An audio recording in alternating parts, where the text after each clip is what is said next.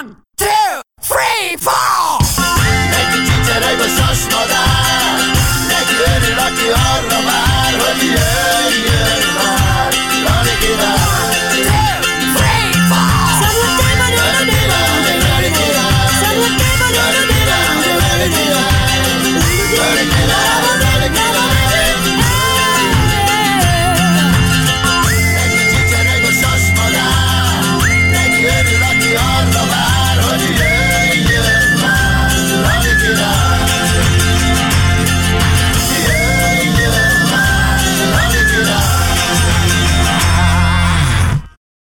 Szeretettel köszöntjük Önöket, kedves nézőink és hallgatóink, ez itt a Lali Király csütörtöke, azaz a Boros és bandája, és a bandatagok, Bene János, generatív tanácsadó, György Gábor, a Danubius Rádió és a Sláger Rádió volt vezérigazgatója, Litvai Imre, a száz fok Celsius alapítója és zenekarvezetője, és aki ezt az egész adást összehozta és a vendégünket ma meghívta, az nem más, mint maga Boros, Lali Király, Lajos!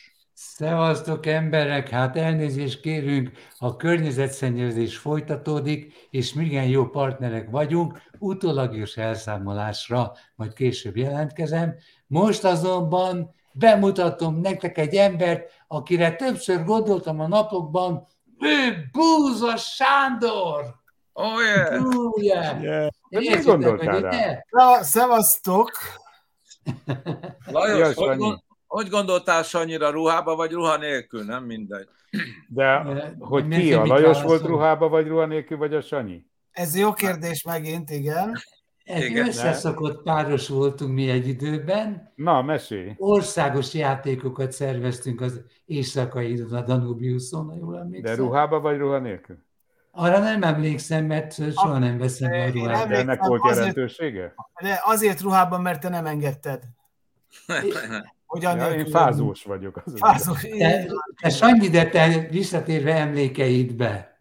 Igen. Őszintén. Fel tudsz idézni olyan pillanatokat, amikor szégyelted magad miattam? E, igen. Ah, de. Abszolút, abszolút. Bassza meg, ezt elszúrtam. Nekünk is csak ilyen pillanataink vannak. Annyira egyszerű eldöntendő kérdést tettél föl, hogy egyébként, hogyha azt mondom, hogy nem, akkor a show itt meghal. Tehát mindenképpen azt kellett válaszolnom, hogy igen, hiszen így tudjuk, így tudjuk generálni azt, hogy az emberek fölkapják a fejüket, hogy úristen, mi lehetett az. Viszont nem mondom el. A show Á, már meghalt, mielőtt bejelentettük. Sanyi, olyan ritkán jutunk olyan vendéghez, aki dolgozott együtt a Borossal, mondjál már nekünk, ami rosszat róla, érted? És valójában kiderült, hogy műsor nincs, hanem barátaim vannak. Á, nem. Kell, hogy tudjon a Sanyi valamit. Alap, alapvetően, hogyha a Lajosról rosszat kellene mondanom, vagy tudnék mondani, akkor nem dolgoztam volna vele, mert ehhez azért elég jó orrom van. Nem volt rá jellemző az, hogy rosszat mondjak, vagy rosszat mondjuk róla. Az öntörvényűsége, meg a magamutogatása az kézenfekvő volt, tehát ezt mindenki pontosan tudta. És olyan szimpatikus vagyok magamnak, igen. Így, így pontosan, és aztán ahhoz pedig, hogy kitaláljunk egy-két baromságot, amitől tényleg, tényleg eldobtuk néha a hajunkat, az pedig úgy magától adta magát. Nagyon szabad világban éltünk, mi akkor is dolgoztunk. Bizony, hittük azt, hogy nem. Ja. Egyébként a műsor címe akkor még az volt, hogy Bubósó! Így van, így van, ez volt a Bubósó, mint ugye könnyen megfejtette a Búza Borosból, és nagyon-nagyon sok hülyeséget találtunk ki, és nem csak, és ez nem csak az éjszakákban nyúló volt, bár ugye akkor volt, akkor teljesedtünk ki igazán, nem, este tíztől éjjel kettőig talán, de aztán néha a hétvégeken is kaptunk lehetőséget arra, például, hogy emblematikus hétvégi program volt, amikor a Vörösmarty térre megszerveztünk egy olyan táncversenyt, ahol az volt a truváj, hogy mindenkinek Walkmannel kellett, akkor még Walkman volt, Walkmannel kellett érkeznie, és a Danubius Rádiót kellett hallgatnia. És a Danubius Rádióból adtuk azt a zenét, amire a Vörösmarty téren lévő lézengő tömeg táncol. Tehát nem volt ez húsz éve. Igen. Aki odaért, az, az nagyon uh, ilyen, ilyen bambán azt látta, hogy emberek vonaglanak a Vörösmarty téren, mindenki helyén ott van egy Walkman, és egyébként pedig a Danubius Rádió zenéjére uh, táncoltak. Úgyhogy például egy ilyen jutott most hirtelen eszembe. Kitaláltátok, kitaláltátok a Silent, Silent Discot. Silent Discot kitaláltátok. Nem, nem, nem. A Silent Flash Mobot találták ki. Flash Mobot. Így nem, van, mert hogy ugye nem, nem hallotta senki, hogy mire táncolnak, tehát a Flash Mob, hogyha még volt is Flash Mob, de Silent Flash Mob biztos, hogy nem volt, szóval ez egy első rekord a világon. Jó, hát so... beletenyeltél, mert ezt mi levédettük.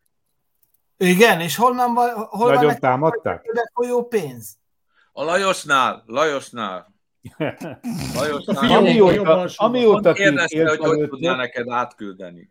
ötven százalékot tudok ígérni, de nem adok egy vasat sem. Amióta itt élsz előttök, én egyfolytában arra várok, hogy mikor kérdez vissza a Sanyi, hogy vajon a Lajos valamikor is röstelkedette a Sanyi miatt. De ez nem kérdezi a... meg. De nem azért... kérdezi meg. De azért, mert ez teljesen fölösleges föltennie, ugyanis ő soha nem röstelkedhetett miattam. Hát én voltam a mindig a jó fésült, a mellette álló, aki jól öltözött, jól öltözött, aki egyébként nyugtatta a szponzorokat, hogy nem, ez nem ennyire hülye, csak egy picit annyira játszik. Jó lesz ez majd, ott leszek, vigyázok rá, fogom a kezét. Így történt a mi együttállásunk és az együttmozgásunk. Kicsit a Sanyi miatt is lenne itt a többi, senkit se érdekelne. Hát senkit. Mondjad, Lajos? Hogy, hogy voltak olyan pillanatok, amiket mi gyártottunk, magunk körül hoztuk ugye otthonról is az ötleteket, de iszonyú sok papírmunka volt. Aminek következtében gyanakodva figyeltük egymást, hogy mikor csinál a másik egy olyat, amit egyébként nem szokott csinálni. Mire gondolsz, Lajos? Például egyszer ülök egy Névsor című műsornak a, a padjai között, majd egyszer csak azt mondják, hogy és a mai meglepetésünk Lajosnak, tessék, ta, ta, ta, ta. És személyesen Búza Sanyit megkaptam meglepetésbe. És meglepődtél? Adtak neked gázsit, akkor nem kérdeztek. Na persze, adtak, és ők taxival vittek, hoztak. Abszolút. Tehát kifizettek. Korrekt volt, mi? Kifizettek. Azt hiszem kettő ilyenünk volt. Kettő ja. volt, de egyébként sok minden más is. Az mi? Ez ravasz. Ez akkor az hát egész más. más de, hát, de hát eléggé hosszú az adás, hogy még itt fölelevenítsünk már nagyon-nagyon sok történetet, de várom, hogy itt a kérdezők majd fölteszik a kérdéseiket. Na akkor tórjunk bele a Sanyiba. Engedjük a kérdezőket. Persze, persze. Azt olvastam rólad, ami fizikai lehetetlenség, hogy... Te az Eszterházy Károly Katolikus Egyetemre jártál, ami fizikai Ez... lehetetlenség, mert megnéztem a születési évedet.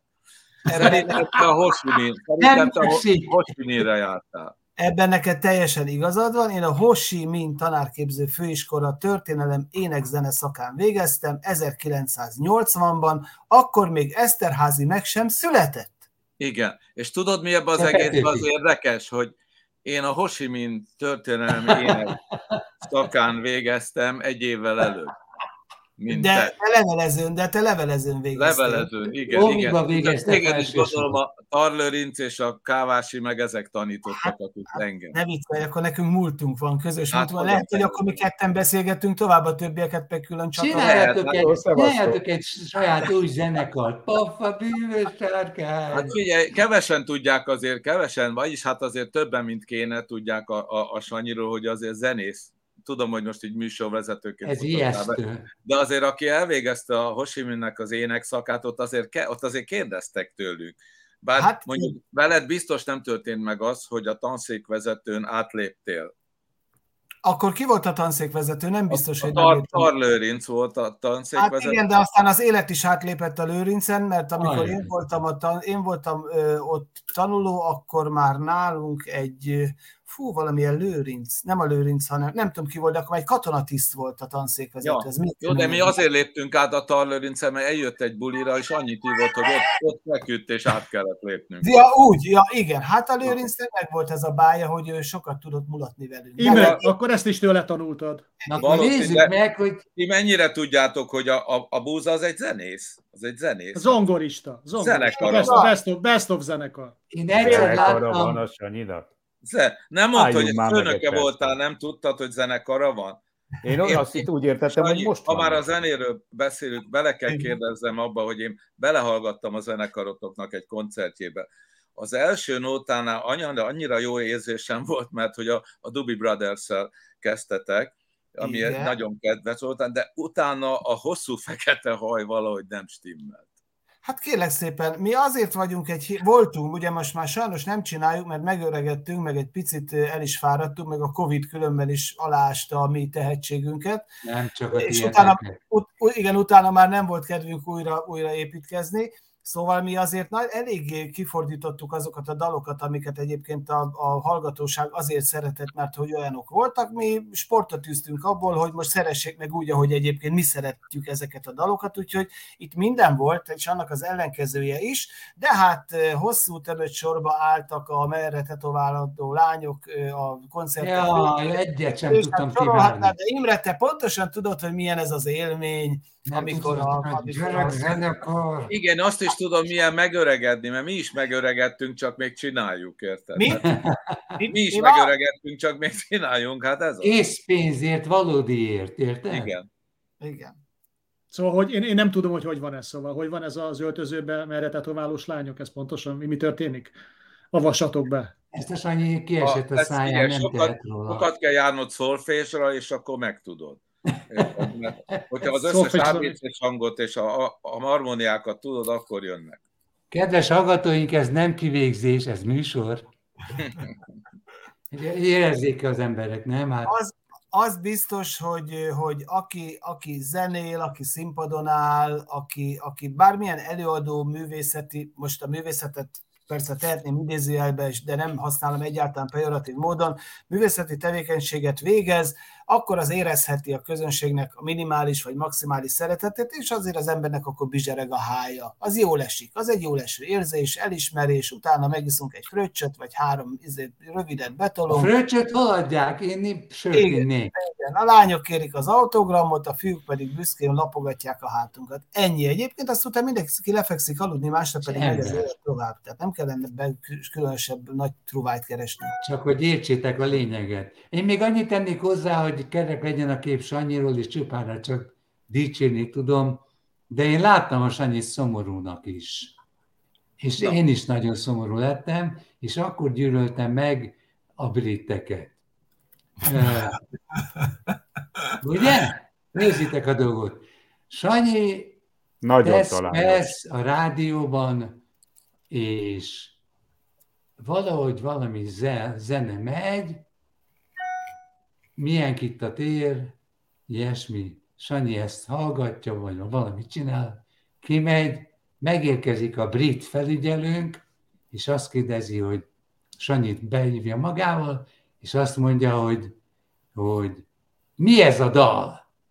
És a Sanyi mondja, jó, hogy... Úgy brit, ez... hogy a tulajdonos, Lali? Igen. Igen, igen, igen. igen. Ja, ja, hogy ez egy angol tulajdonú... Igen, igen. A, privatiz... a Danubius privatizációjának igen, hajnalán. Igen, igen, igen. Igen, ugye, hogy erre kell most gondolni. Igen, igen, igen. Lassan követem agyilag azért. Jó, de hát, ha a filmet forgatnánk erről, akkor egy jó jelenetet tudnánk bemutatni, és a Sanyi mondja, hogy ez, ez, ez egy nemzedékeknek szóló üzenet, és ezt nem mérlegeljük, mondta Sanyi, hogy milyen zeneileg meg mi van. Ez ott van, ez egy himnusz, és hagyjuk békén. Erre azt mondta az a skót, aki angolnak akart látszani, hogy igen, ez az, ez, bum, kidobta a szemétbe. Sanyi, én ezt eddig nem mondtam neked, de egy olyan szemét igazságtalanság volt, hogy egyből március tizenötödike jutott eszembe. Hát Lajos, igen. A, a, igen, tehát akkor, amikor ezek a dolgok történtek, akkor mi a magyar média ö, szabad kapitalizmusának hajnalán voltunk, amikor is, amikor is elénk dobták azokat az üveggolyókat, hogy ezzel játszunk, csak aztán azt nem mondták meg, hogy ezeket az üveggolyókat ezt végül is ilyen damilon mások rángatják. Tehát akkor már ehhez a, ehhez a meséhez akkor én is hozzáteszek, amikor mondjad. Azt a feladatot kaptam a kolléganőmmel, hogy állítsuk össze a Danubius Rádiónak a majdani zenei vonalát, akkor hát én abból a tapasztalatból, amit az elmúlt ötven-negyven évben Magyarországon töltöttem, tudtuk a rádiónak az identitását, tudtuk, hogy körülbelül milyen zenét akar játszani, körülbelül összeszedtünk olyan hat-nyolcszáz dalt. nem magyart természetesen, hanem a, a világ, világ zeneirodalmának és a magyar daloknak a nagy részét, és akkor ezeket úgy nagy büszkén, ugyanúgy, ahogy a Lajos mondta, boldogan letettük az asztalra, és akkor egy laza mozdulattal, ezek ugye egy filztollal átlettek húzva, megmaradt belőle hetvenhárom. És akkor mit tudtál volna csinálni? Nyertél nagyot, és azt gondoltuk, hogy majd akkor egyébként lesz majd jobb is, néha volt jobb, de inkább aztán többnyire rosszabb lett. Igazgató neked, í- Sanyi, ha megengeditek egy, egy meglepő dolgot. Így van. Na, halljuk. Egy, egy korábbi időszakban, a privatizáció előtti néhány évben nem volt egy hosszú, de rendkívül jelentős időszak. Még a Magyar Rádió szervezeti keretein belül szinte korlátlan szabadságot élveztünk. Így van. Mind a műsor szöveges tartalmi vonatkozásában, mind pedig a lejátszott zenéket illetően. Nem volt egy professzionális rádió, a, hanem tanultuk, lépésről lépésre tanulgattuk, hogy hogy kell csinálni, de a szabadság mindentől nagyobb volt, ami korábban és ami későbben volt. Úgy emlékszünk erre a néhány évre, a Danubius Rádió mondjuk a németből magyarrá válásának első éveire, mint a, mint a Mennyországra. Időnként találkozunk és beszélgetünk, és azt mondjuk, hogy ilyen szabadságot soha nem éreztünk és élveztünk. Ez így is van, ez így is van, Gábor, csak az érdekesség ennek az egésznek a vetületében, hogy amiről te beszélsz, és amiről a Lajossal mi elkezdtünk beszélni, eközött eltelt tizenkét év. Tehát mondom, valóban, én a privatizáció előtti időszakról te a nyolcvan, nyolcvanhét, nyolcvannyolcas átmenetről beszélsz, amikor valóban az Antenne Ausztria átalakult, aztán ugye magyar nyelvűvé lett a Danubius Rádió, mi pedig hát ugye akkor, amikor a Danubius Rádiót, amelyik a Magyar Rádió kereskedelmi adója volt, azt jöttek az angolok és a nyugdíj alapok, különféle befektető cégei, azt privatizálták és megvették, ekkor alakult át a Danubius Rádió, és ekkor lett aztán a Sláger Rádió, és így mentünk tovább. Hát ennyit a rövid összefoglalóról, mert csak igen, azt tenném. Van-e valakinek olyan kérdés, amire nem válaszoltunk volna esetleg? De azon gondolkozom, hogy milyen érdekes, ahogy, ahogy ti egy, ti egy duó, duó voltatok, egy ilyen duett, és hát mind a ketten zenészek voltatok is. Hát engem, engem különlik az olványal. Mennyien, van, mennyien vannak a rádiósok közül, akik zenészek? Mert ott van neked a, a Rákóczi Feri, aki zenekari társad volt, ugye, igen. Sanyi? Akkor a Borosi zenész, egy csomó gyűjt, ez van egy csávó, aki basszusgitározni akar állandóan, nem jut eszembe neve, Lajossal volt régen, és... Jaj, és, már kapizsgálom.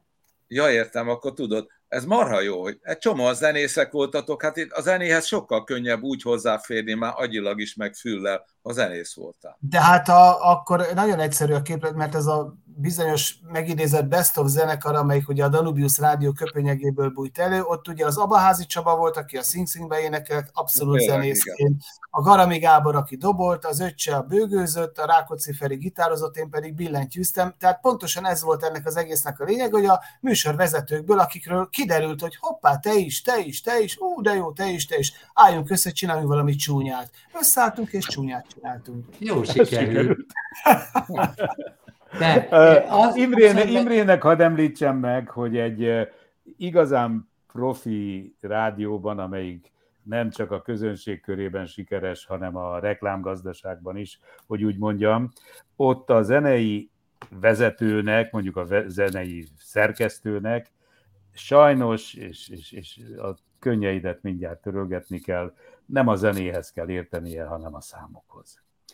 Ez is egy nagy tudomány, egy szép tudomány, egy drágán, drága energiabefektetéssel megszerezhető, tudáson alapuló tudomány, de nem kell hozzá az akkordokhoz. Akkor olyan, mint a Mourinho? Az se focizott jól állítólag, a Mourinho. Úgyhogy a egy, ez egy más, más sportág. Tehát ő azokra vonatkozó számokat azokkal tud dolgozni, akik viszont zenélni tudnak. De ő maga nem tud zenélni. Ő a számokhoz ért, ő egy marketing szakember. És ebben, a Gábor, ebben a Gábornak egyébként tökéletesen igaza van, valóban a, a számok határozták meg, és határozzák meg most is azt, hogy egy rádióban milyen dalok, milyen zenék szólnak, és talán lehet, hogy elfogadjátok, ma már persze különféle trendeknek megfelelnek a zene, zeneszerzők és a zenealkotók, de ezek a trendek már nagyon-nagyon belesimulnak abba, hogy már tudják szinte, hogy milyen jellegű dalokat kell, hogy írjanak ahhoz, hogy különféle rádiók ezeket fölcsípjék. Akkor, amikor tőlem nagyon-nagyon sokan megkérdezték, hogy rádióbarát-e az a dal, amit oda behoztak, hiszen nekem volt az életemben egy olyan pár év, amikor, amikor a Danubius Rádió zeneigazgatójaként hozzám hozták a dalokat, akkor mindig azt mondtam, hogy minden dal rádióbarát, csak azt a rádiót kéne megkeresned, amelyikbe ezt a dalt majd le fogod tudni igen, játszani. Ez, az ez, saj, ez, ez sajnos az nem az. Ott van a száz fok Celsiusnak a repertoárja, a, mondjuk azt becsülöm bennük, hogy a büdös életben soha nem sejlett föl bennük, hogy be kéne kopogtatni a Danubius Rádió, hogy miért nem játszátok árotációba a paffa bűvös sárkán, meg sem fordult a fejükben, azt máshol játszották, máshol volt a piaca. Tehát ezeket a dolgokat egyébként nagyon-nagyon kevesen látták át akkor, és nagyon kevesen látják át most is, azt gondolják, hogy elkészül egy dal, játsza mindenki boldogan. Sajnos a világ nem így működik, csak visszautalva a Gáborra, amit mondott, kőkemény, kőkemény számok bizony. Voltak, akik lázadtak, voltak, akik ezt nem tudták elfogadni, nem tudták tudomásul venni. Olyan ember volt, akitől, hál' Istennek, nem én általam, de a rádiónak meg kellett válnia, mert az adásban, a mikrofonban ö, fejtette ki az egyet nem értést a saját rádiójának a szerkesztési ö, teóriái. Ez a profivá válásnak fájdalmas korszaka igen, volt. Igen, igen. Így van. Igen, igen, igen. Hát mi is, mi is külföldön tanultuk. Ugye nekem a magas védőmásért onnan. És aztán elkezdtünk menni Angliába, meg Németországba, és egyszer bementünk egy német rádióba, ahol be akarták mutatni, hogy beszereztek ilyen kis, kis kabinszerű dolgokat, ahol a, a riporterek, szerkesztők egymaguk mikrofont is, vágó berendezést is használva, egy széken ülve bármit meg tudnak csinálni. És volt ennek a rádiónak négy-öt ilyen, és mindegyik foglalt volt. És a vezető vitt be minket, és oda ment az egyik, azt mondja, menjél ki innen. Azt mondta. Ez én voltam. És hát nem, ez Németországban volt. Németországban volt, Lajos, nem mindent te vagy. És, nem és, egy kis tolmácsom. Szóval nálunk ez a hang soha nem volt, később se, ja. de, hogy, de hogy ez egy ilyen munkahely. Ahol, ahol végképp nem a barátságról és a jó hangulatról és az emberi dolgokról van szó, hanem a termelésről. És olyannyira a termelésről, hogyha a főnök azt akarja, hogy most ezt a cuccot az ide, a külföldi vendégeknek mutassuk meg, akkor azt mondta a saját beosztatjának, hogy állj fel és menj ki. Szóval azért átestünk egy, hogy úgy mondjam, átprogramozódáson.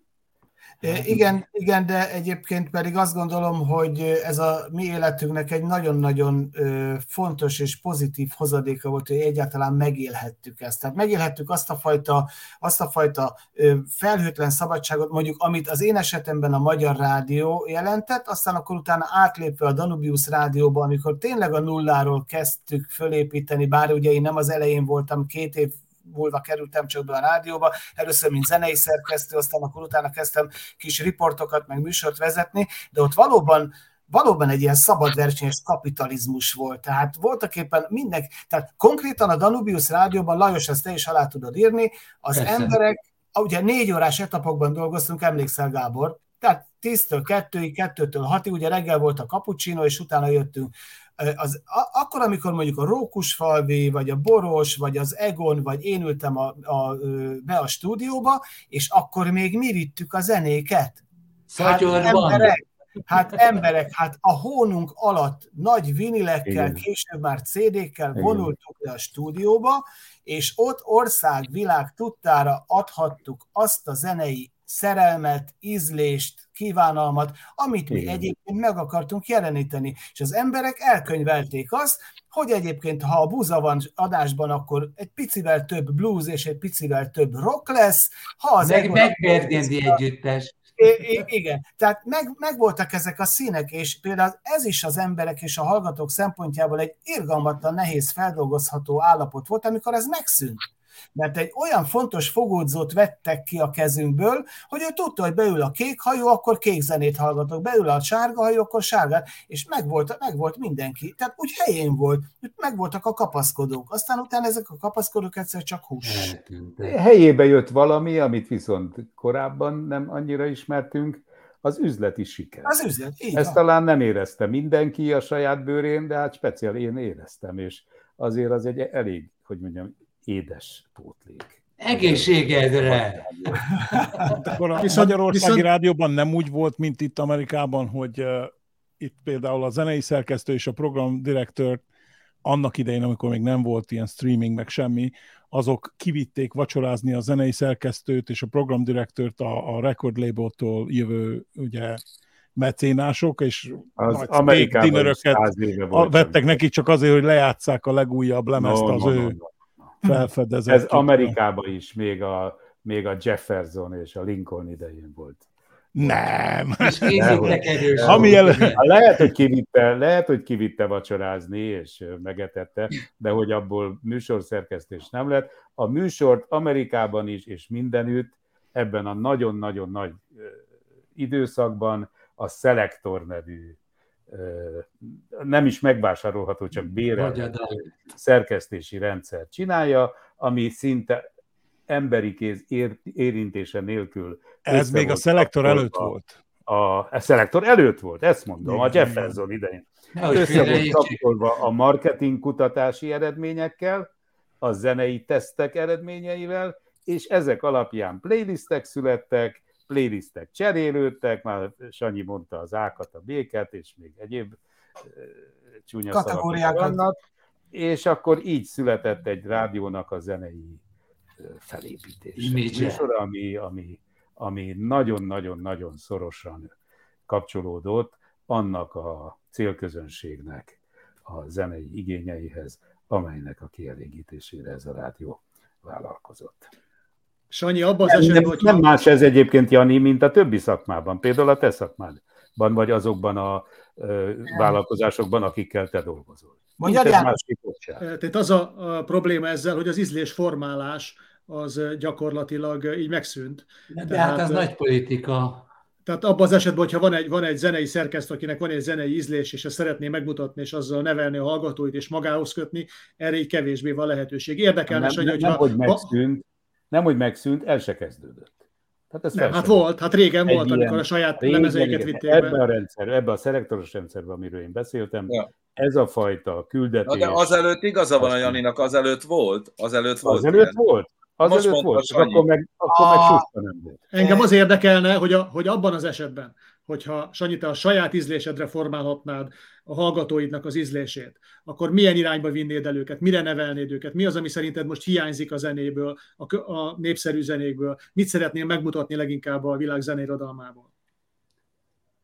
Két irányú nyilacskáról beszélgetünk, arról szól a történet, hogy van egy általam kedvelt műfaj, amit meg akarok mutatni a közönségnek, de nekem van egy listám, hogy én csak a következő dalt lököm tovább. Hű, véget elem. Én azt szeretném tudni, hogy a Sanyi velünk van-e, és az... Itt vagyok, itt vagyok. Mert mintha itt valami lefagyás lett volna. Itt, igen. Igen, lefagytunk, de itt vagyok már. Jani, hallottad a kérdést? Hallottad, hallottad-e a Jani kérdését? Igen, igen. Hallotta, hallottam a Jani kérdését. Nem szabad elfelejteni, hogy amit ti számon kértek, az annó a Magyar Rádiónak egy olyan állapota volt, amikor monopól helyzetben egyedüli rádióként, jó, megvolt a szegmentáció, Kossuth, Petőfi, Bartók, megvolt, megvolt az a feladata, hogy onnan akkor aztán az A-tól a Z-ig mindenfajta zenei stílust meg kellett mutatni. Tehát a zenei szerkesztőket a Magyar Rádióban konkrétan úgy is vették föl, hogy egy picit irányították, hogy te egy picit majd ezzel foglalkozol, a másokat. Ennek a platformnak megvolt az a feladata, és a lehet, nem a feladata, a lehetősége meg a feladata is, de inkább a lehetősége, hogy nagyon nagy, széles merítéssel tudtál zenéket adni. Aztán, ha az tetszett, akkor hallgattad, ha nem tetszett, akkor nem hallgattad. De ezek nem voltak pénz alapon, pénz alapra visszavezethető, nagyon erősen merkantilista, gazdasági, pénzügyi követelmények elé, az egy közszolgálati dolog volt, ez volt az a szó, ami mentén mi dolgoztunk, a közszolgálati. Abba pedig belefért ez is, meg belefért az is. Ez az egész műsort csak a visszapattanó labdákra szántuk, azt akartam mondani, hogy én feldobom, ő megüti, és azt mondják, hogy milyen jók voltak ezek ketten. De a, az a léleksimogatást most, most döntöttem el, mert állandóan és e, tudatosan azon küzdöttünk előtte, hogy milyen törvényt nem akarunk, nem is fogunk betartani. Egy, kettő, hogy tud a személyiségem megjelenni. És akkor a, egy ugyanebben a rádióban az óriás plakátot, ami rólunk készült el, nem engedték kimenni, mert azt mondták, hogy el fogjuk mi bízni magunkat, ha megtudjuk, hogy hány százalék, mit tudom én, milyen hallgatottsága van. Igen, igen. Egyébként még egy, még egy játék eszembe jutott, Lajos. Na. Ez pedig szerintem onnan eredeztethető, hogy egyszer vártunk a ö, Magyar Rádióba a nyolcas stúdió előtt lévő liftnél. Igen. Emlékszel az Ernőre, a, aki ö, ugye a vak, ö, vakzenész, a tangóharmonikás. Igen. Zenész. Emlékszel rá, mi is a vezeték neve, segítsél. Nem tudom. Igen, ö, és belenyúlt a zsebébe, és... Ö, kihúzta a kezét a zsebéből, és az apró pénzek kiestek oda, ahol mi a liftnél vár, várakoztunk, leestek a, a, a járólapra, ami nem, tehát hangosan lehetett hallani a, a pénz... Kémet adásba, igen. Pengését, és ő megmondta konkrétan, hogy hány forint esett ki a zsebéből. Abból, azokból a hangokból, hogy mekkora volt a csengése. A, a... Azt még a mai napig nem tudjuk, hogy kitalálta ki. Igen, de utána nekünk volt egy olyan játékunk, hogy... Egy játékunk, ugyanez. Egy éjszaka vettünk egy ilyen jó zörgő edényt, megráztuk a kezünket, beletettük... Jó magasról. Jó magasról, ledobtuk. Na találd ki, hány forint van benne. Meg, hogy mennyi fej, meg, meg hogy mennyi írás. Ja, hát minden hülyeség, persze. És aztán persze azt hazudtuk. Imádtam. Imádtuk, nagyon-nagyon-nagyon jó volt. De egyébként a, a leggázosabb, ami néha még álmaimban fölsejlik, az is a Lajossal történt, hogy kitaláltunk, akkor indult el ez a gasztrobum, hogy mindenki főzött. Igen. Kitaláltunk recepteket. De úgy, hogy... Ajaj. Tehát közünk, volt a kis ujjamba kiráztam. Közünk nem volt hozzá, és akkor végy, ezt végy, azt végy, amazt, és akkor egyszerűen ugye, komolyan leültünk egymásra szembe, és azt mondtuk, hogy úristen, csak meg ne csinálja valaki ezeket a süteményeket, ott fognak meghalni, és minket be fognak perelni, és melléjük temetnek. De aztán később megtanultál főzni. Ja, egészen, hát komolyan, egészen komolyan belementél a gasztróba, a saját márkás kolbászod is van. Igen, aztán később, később az egy picit ugye az életem részévé vált, de mondom, ezeket a Lajossal akkor érintettük ezeket. Meg a horoszkópok, hát édes Istenem, hát azokat aztán csináltad még utána. Kikérem magamnak, vagy elnézést kérek, bocsánat. Na ugyan, de ugyanúgy, igen, ugyanúgy, ugyanúgy az ételreceptekkel is elnézést kell kérnünk, és hát ami még föl se lett, de erről majd Lajos te mesél, hát ha többiek nem tudják, az egérfuttatás projekt. Oh. Következő dolog, én hatodik kerületi kábel televízió, és megjelent egy monoszkóp, és, és a monoszkóp maradt. És ne, semmi nem történt. Négy óra múlva egyszer csak bejött valaki, ott el a szemem láttára kabát le, mit tudom én, egy hölgy volt, ha jól emlékszem, és bement, és, és megjelent a film, és lement a film. És néztem, hogy nincs ebben valami tendencia, hadd próbáljam már ki. És akkor mondták, hogy miért? miért a hölgyet, próbál, vagy mi? Próbáld ki. Ne, nem, nem, ezt a... a patkányt. Nem, majdnem. Na, szóval... Lementünk, lementünk, és ez egy ilyen pincehelyiség volt. Pincehelyiség volt, igen. Pincehelyiség volt, még a kisfiamat is levittem, óriási drukkolások voltak, egyszer csak felbukkant voga, és mondtuk, hogy mi ez. Mondjuk, hogy nem tudjuk, hogy vannak fehéregerek, és mi futtatjuk a fehéregereket. E, jó, Lajos...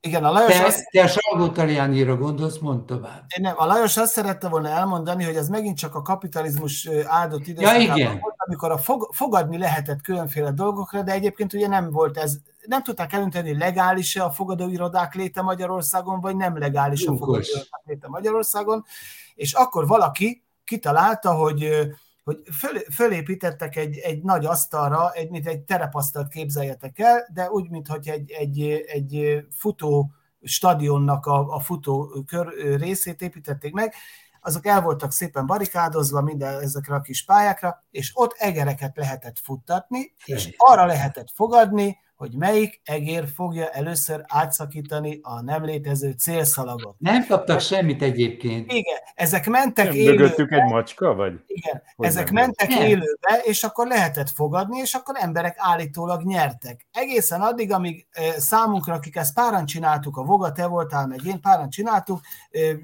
minden nap szinte, rá nem jöttünk, hogy vannak favorit egerek. Tehát vannak olyan egerek, akik tényleg nagyon jól futnak. Érdeklődőek. A lovaknál, mint a lovaknál. De azokat először megpróbáltuk alkoholos fűsztollal megjelölni, de hát aztán utána az ugye kiderült, hogy alkoholos fűsztollal lehetett fogadni. Egy kísérletet hagyd mondjak el. Majd nem, most még befejezem, és utána ezt, majd Boros Lajosnak jött az az ötlete, hogy a, amely egér gyorsan fut és fogadnának rá, úgy középtájon sajttal kenjük be a, futó, a futómezőt, a futómezőt, egy sík van.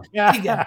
Egér fut, fut, akkor ez csak uh, uh, uh, uh. Vészfék az egértől. Megy vissza. De mi volt ez a szak? Hátralt. Így van, így van. Ütközik a mezőny. Szóval, ilyeneket... Imádták az emberek, szövegbázisuk volt.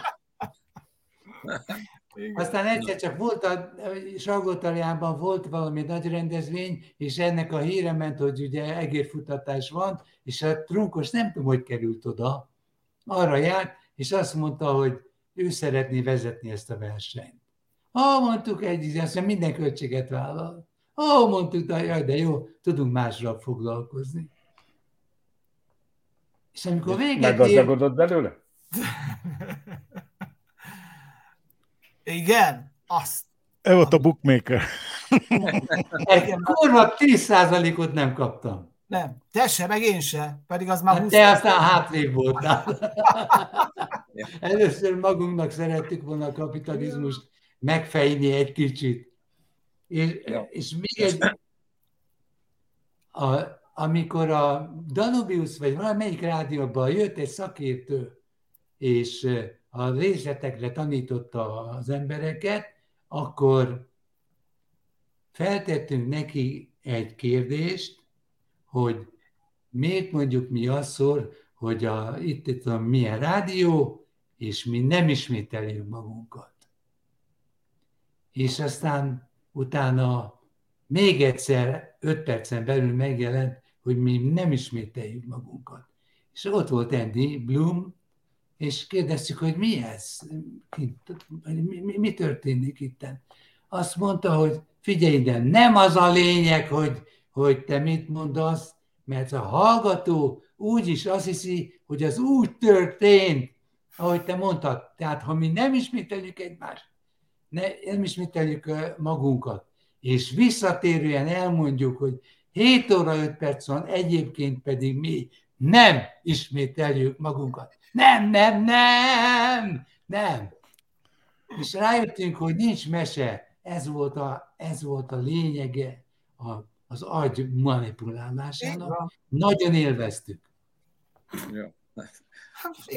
Sanyi, most nagy szeremben vagytok, látom a Lajossal, ez, de voltatok ti ellenfelek is arra, hogy emlékszel? Ha, utáltam. Nem, de a Sanyi hogy emlékszik arra? Nem, nem emlékszik. Ő itt, nem volt, ő itt volt a kapucsinóban, te meg, meg ott ültél a bumeránkban. Nem, nem gondolnám azt, én legalábbis a Lajossal, a Lajossal soha nem voltam olyan úgy kimondott vagy kimondatlan viszonyban, hogy én nem szerettem volna, vagy szerettem volna őt. Ő, ő, nekem mindig is, egy, mindig is sokkal, sokkal bensőségesebb viszonyom fűzött hozzá, mint mondjuk a Gáborhoz, a Bocskorhoz. Ez aztán azóta már megváltozott, mert minden, most már minden jó, minden szép, hiszen már elmúltak az évek, de miután én a Lajossal sokat dolgoztam előtte korábban a, a, a klasszikus Danubius rádióban, nekem soha nem volt ellenérzésem vele kapcsolatban, az egy feladat volt, hogy ők oda mentek, ráadásul együtt kezdtük, aztán akkor pár hónap után átmentek, szóval nem volt, nem volt bennünk egy ilyen, vagy bennem legalábbis nem volt egy ilyen, egy ilyen féltékenység, vagy félsz, azt persze irigyeltük a Lajoséktól, meg a Bocsitól, hogy ők voltak éppen nagyon szabad módon azt csináltak magukból, amit akartak. Nem gondoltál arra, hogy esetleg átnyergelsz? Valamilyen hátsó, hátsó gondolat nem volt akkor, hogy lehet, hogy én is át kéne menjek? Először is eszembe sem jutott, másodszor meg szerintem nem is, nem is volt erre se mód, se lehetőség. Azt tapasztaljuk a Lajossal való munkában, hogy a mai napig is hetente van hat-nyolc új ötlete. És igen, azt feltételezem, hogy régebben naponta volt hat-nyolc új ötlete. Ti hogyan válogattátok ki azok közül azt, hogy mi az, amit megcsináltok? És hogyan mondtátok meg neki azt, amit nem? Hát alapvetően a Lajos abban a, abban a jó helyzetben volt, hogy ha neki volt mondjuk hat ötlete, akkor én nekem biztos volt hét.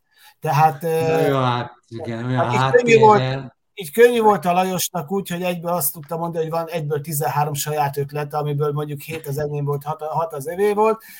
Igen, mert még loptam is az ötleteket. Még, még loptam is, még loptam ötleteimet. Tessék! Egyébként, hogyha a, a Lajossal dolgoztok, akkor ti pontosan tudjátok, hogy ha van egy ötlet, aztán azt ő tovább viszi, és ti esetleg arra rárepültök, akkor ez szépen elkezd építkezni. A vége már nem lehet tudni, hogy az eredeti ötlet kié volt, de az biztos, hogy, hogy nagyon-nagyon-nagyon sok, sok kreatív pillanatot éltünk meg.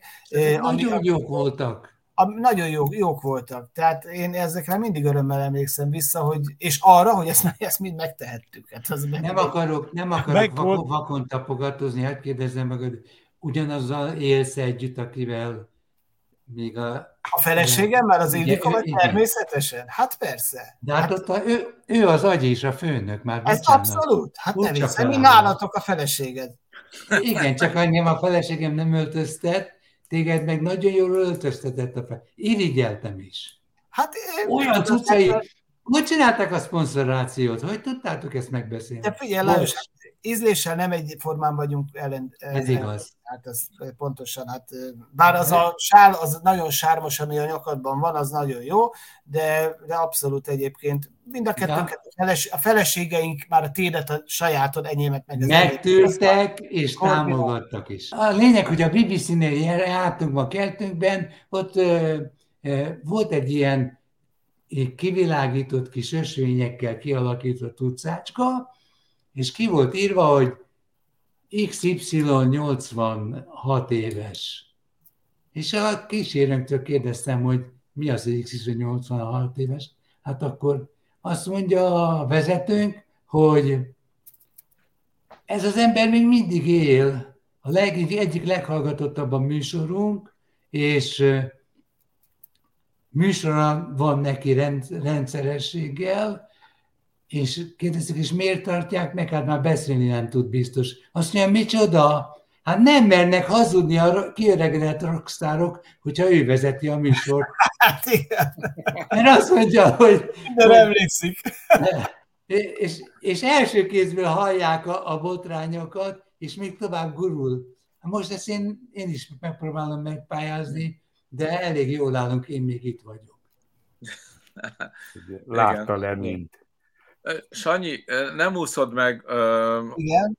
Nem úszod meg, amit már itt a Jani pedzegetett, de hadd tegyek föl egy kérdést a srácoknak, mert a te válaszodat tudom, hogy ki evett már búzakolbászt? Tegye föl a kezét. Oh, abba, abban a formában, ahogy a Sanyi gyártja, abban a formában még nem ettem búzakolbászt, de ugye ez a név becsapós, mert létezik gabonakolbász. De most, a, ami... de most nem arra gondoltam, nem arra gondoltam. Tudom. Tudom. Sanyi, most elárulom neked, hogy legutóbb találkoztunk egy könyvbemutatón, és ott beszéltél, erről, ott beszéltél erről a kolbászról, amiről majd még azért kell, hogy kérdezzünk, mert ez engem marhára érdekel, és engem annyira érdekelt, hogy addig mentem, míg, míg, míg az Orsánba addig túrtam föl a kolbászokat, míg megtaláltam azt a kolbászt, hazahoztam, nem adtam belőle senkinek, és egyedül megettem az egészet, és jó volt. Milyen jól nézel ki? Amikor jössz, akkor októberben hozzá egy ilyet, légy szíves. Ja, tényleg nekem. Na, na mondjuk ezt a kolbász ügyet. Ez az én csapatom, érted? A jövőre lesz száz éve, hogy az én nagyapám, a Vendel, a Búza Vendel, ezerkilencszázhuszonháromban, ugye a százat visszaszámolunk, ő egy állatkereskedő volt, ő megalapította Söjtörön, ez Zala megyében van, a hentes és mészáros kis üzemét.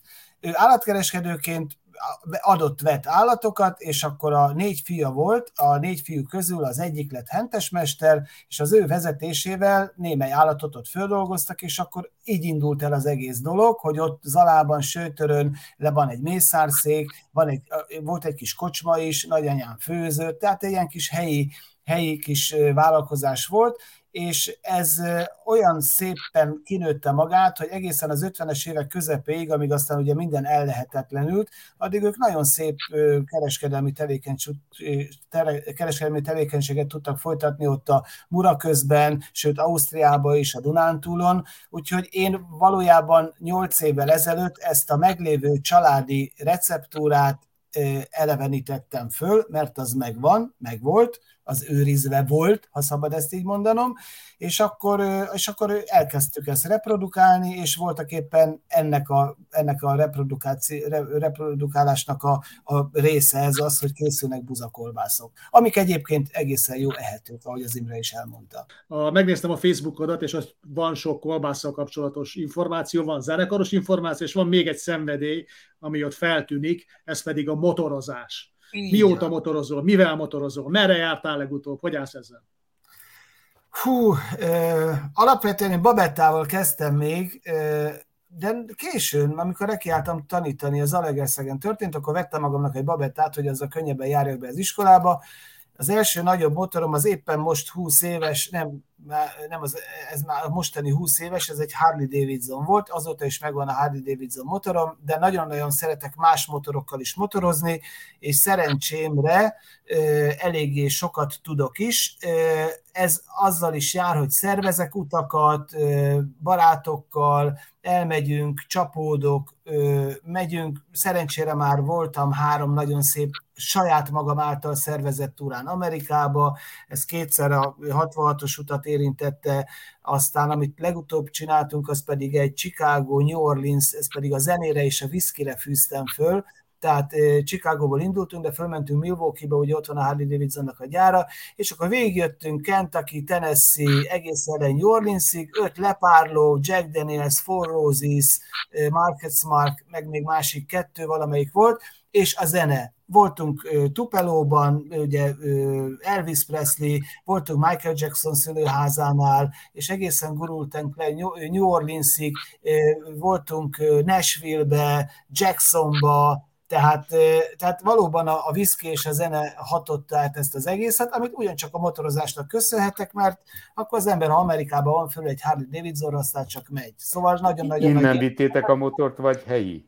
Nem, ott béreltük a motort. De például múlt héten jöttem meg egy albán montenegrói túráról, oda vittem el, most vittünk el most barátokat, akik aztán annyira beleszerelmesedtek, hogy valószínűleg két hét múlva vissza kell menni, mert visszataps van. Hát így, így tengetem egyébként nyugdíjas életemet, mert most már én is már mióta, februártól már nyugdíjas vagyok. Nem, ingyen utazol, ingyen utazol a villamoson? Mondjad? Ingyen utazol a villamoson? Igen, érdekel. De, de olyan nyilván... ilyen... Igen. De persze olyannyira, hogy amikor a február huszonnyolcadikán volt az, voltam az első napos nyugdíjas, akkor a napomat azzal töltöttem, hogy villamosra föl, villamosra le, buszra föl, buszra le, és... Annyi, ha ezt elveszik tőlünk, akkor... Várjál, Lajos, Lajos, és föl vagyok, föl vagyok háborodva konkrétan, amikor vonaton utazom, és ugye ott semmit nem kell mutatni, csak a személyigazolványt.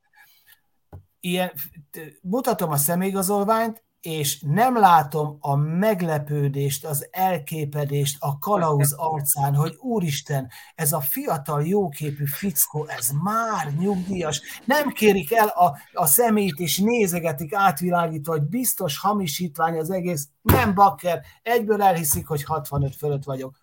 Felháborító. De igen. Te ilyen nagy utazó vagy, én is nagy utazó vagyok, pont most megyek erre a Nashville, Memphis, New Orleans-ra egyébként, de egyszer hallottam, hogy mondtad valakinek, hogy sok helyen jártál a világban, de még van, van a bakancslistádon egy-kettő. Mi van a bakancslistádon? A bakancslistámon van, bármennyire is sokat, de tényleg sokat utaztam, például Párizs. Nem mondod. Hát pontosan. De ha azt mondod, hogy Eiffel torony, akkor hát kirohanok. Pontosan, pontosan. Aztán ott van Kanada. Hol? Hát ott tudod, Lajos, picit neked mondom. Jobbra egy kicsit, tudom. Följebb, ott van Kanada. Kanadának is... Chicagótól kicsit följebb. Igen, a keleti partja teljesen más, mint a nyugati partja, az egy, egyiken. Tehát igen, szóval nagyon-nagyon sok, sok olyan fontos bakancslistás hely van. Hát igyekszem majd ezeket fölkönnyöríteni. Egyébként a Covid eléggé alávágott, nem csak egy, lehet, hogy egy picit az utazási kedvnek is, legalábbis én úgy érzem, hogy egy picit bepunnyadtunk, tehát nem nagyon mozdultunk. Aztán, mikor most már neki kéne mozdulni, akkor már, hogy áj, nem, jó, jó telekre, majd az oda elmegyünk, és akkor nem nagyon utazgatunk, de ez remélem, hogy el fog múlni, és akkor ez a vágy, ez megint újra elindul. Sanyi, így a, a vége felé hadd mondjam el nekem, nekem mi volt ma a leg, legnagyobb.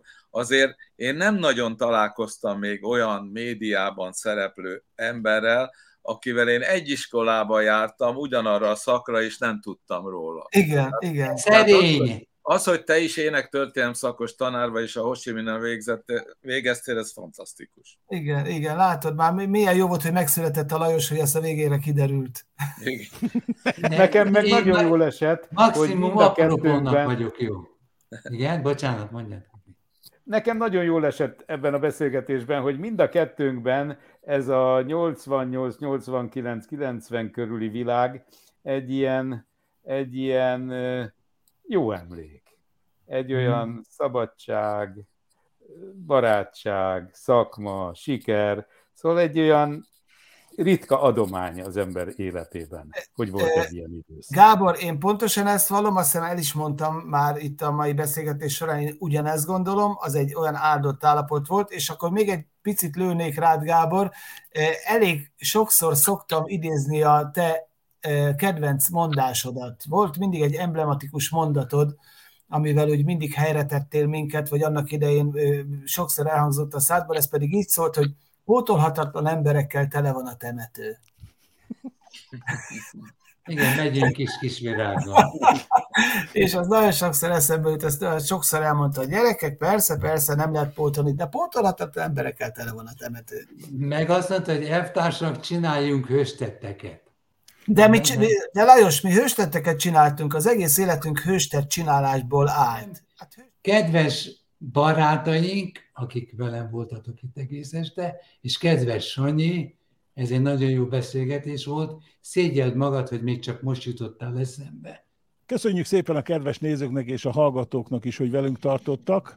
Ne felejtsétek el, minden egyes műsorunk teljesen nézői támogatásból készül. Támogatásotokat a lali király csütörtöke pont com oldalon róhatjátok le, hogy több és érdekesebb műsorokat csinálunk, bár ennél már nehezebb lesz érdekesebbet csinálni, ami ma volt, de megpróbáljuk két hét múlva ugyanitt. A viszontlátásra hashtag ne legyetek kifritolvajok. Két hét múlva ugyanitt. Lord, get up, sleep you. Sha-la-la-la, Lord, get up, sleep you. Sha-la-la-la, Lord, get up, sleep you. Sha-la-la-la,